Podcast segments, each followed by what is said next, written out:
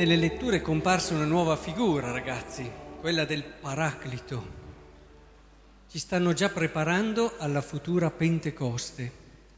Oggi però vorrei fermarmi soprattutto sulla seconda lettura che voi ricorderete bene, però ve la riprendo appena dall'inizio perché credo che si possa impostare una bella riflessione su quello che ci dice la lettera di San Pietro.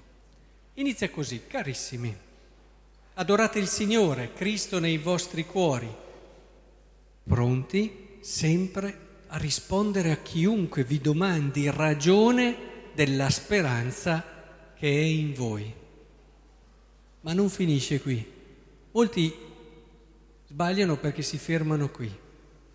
Dare ragione della speranza che è in noi. Subito dopo continua. Tuttavia, questo sia fatto con dolcezza e rispetto, con una retta coscienza, perché nel momento stesso in cui si parla male di voi rimangano svergognate quelli che malignano sulla vostra buona condotta in Cristo.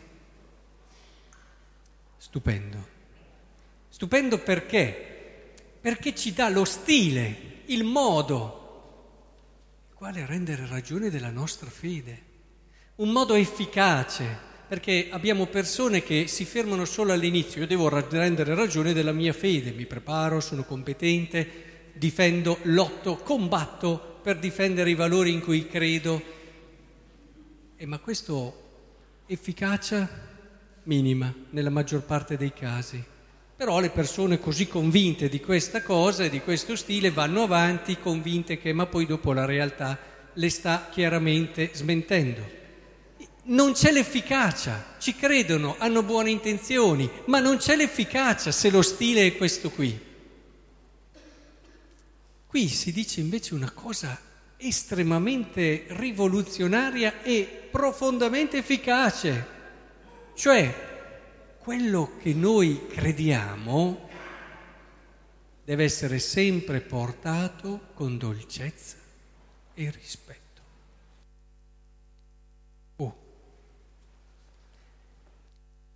Io vorrei che andaste a casa con una parola oggi, rispetto.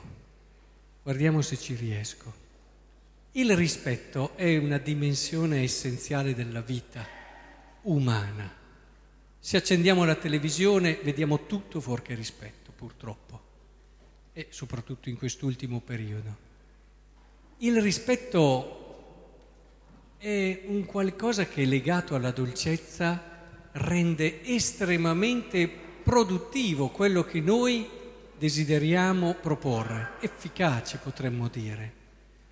Cicerone nel suo trattato bello sull'amicizia diceva, vuoi togliere ciò che rende più bella, che è l'ornamento dell'amicizia, tu togli il rispetto e lo toglierai. Il rispetto si fonda sulla stima. Quando tu non hai stima di qualcuno, non lo rispetti, è inevitabile questo. Però io mi dico, come faccio ad avere rispetto di uno che mi fa delle sciocchezze, mi fa delle, degli errori anche gravi? Come faccio? Uno se lo deve meritare sul campo il rispetto. Questo da una parte è vero, come anche la fiducia, non la puoi pretendere. Però se tu vuoi essere efficace, devi partire tu per primo dal rispetto. E allora come faccio quando uno si comporta male? Ad avere rispetto. Occorre non fermarsi a quello che ha fatto, ma a quello che potrebbe fare. Questo è lo stile di Gesù, che non si ferma quanti episodi nel Vangelo, semplicemente a quello che uno aveva fatto, ma vedeva già quello che avrebbe potuto fare di bene. Il rispetto lo dobbiamo fondare su questo, perché questo è l'unico modo per incidere veramente sulla realtà. È l'unico modo per far passare quel Vangelo a cui crediamo, perché se no facciamo passare delle realtà astratte, delle verità astratte, ma non è questo il Vangelo. Se il Vangelo non ci porta al rispetto, non è il Vangelo di Gesù Cristo. Facciamo un'ideologia, facciamo un altro gruppo tra i tanti, convinti di essere quello giusto, ma non è lì. Credo che sia essenziale che comprendiamo questa logica perché questo è lo stile di Gesù. potremmo dire questo è lo stile di Papa Francesco.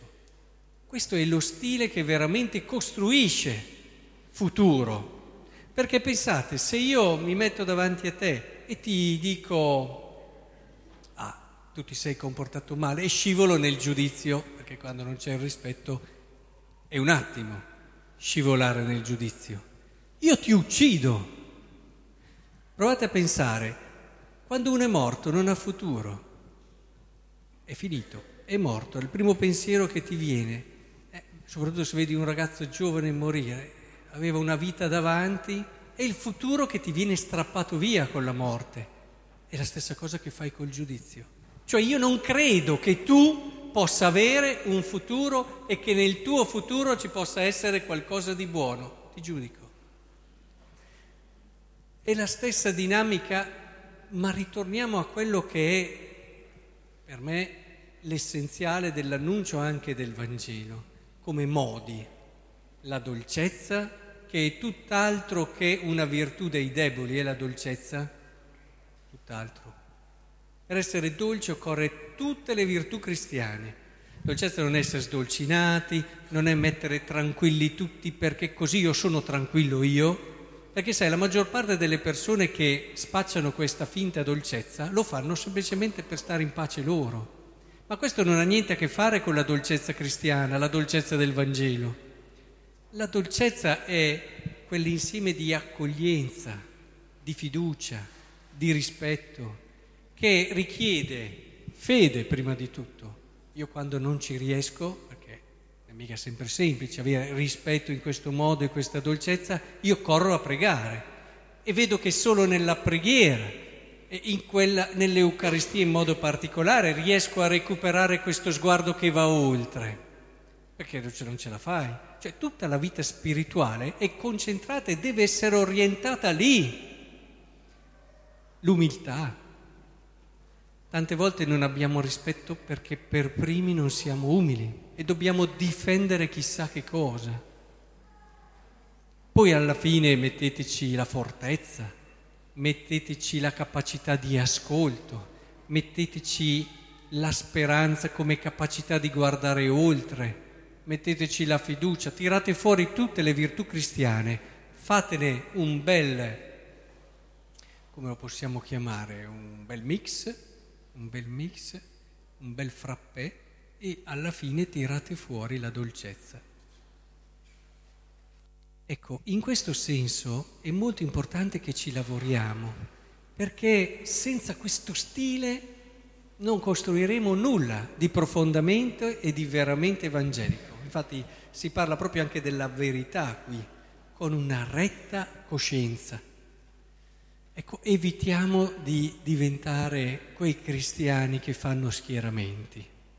Diventiamo quei cristiani che entrano nella realtà attraverso quel coltello che taglia molto, che è il coltello del rispetto però, non della, della polemica, non quello anche di una certa puntigliosità in certi aspetti, quello del rispetto non toglie nessuna forza, anzi gliela dà alle nostre ragioni e rende speranza, perché nel momento in cui, dice qua, verranno a parlare male di voi, rimangano svergognati. Sapete qual è il modo migliore per svergognare una persona che ti attacca? Parlarne bene di lei. È il modo migliore, è il modo più vero. Volete davvero essere efficaci nel vostro stile? Uno vi fa del male? Rispondete con il bene, dice la Bibbia. Non ci sono altre logiche veramente efficaci. E allora la gente che parlerà male di voi, che non abbia mai da dire che avete mancato di rispetto, e allora non avrà più spazio nei suoi argomenti. Anzi, nel momento in cui troverà una persona che al suo attacco risponde con l'amore, voi gli togliete le armi, lo disarmate, potrà anche fare successo con la sua logica da un punto di vista dei consensi, ma non lo farà dal punto di vista del risultato sociale della sua opera. Ecco allora, mettiamoci in questa prospettiva e il Signore ci aiuterà, che davvero il nostro cristianesimo renda ragione attraverso questo stile di dolcezza e rispetto della grande verità che Gesù ci ha portato.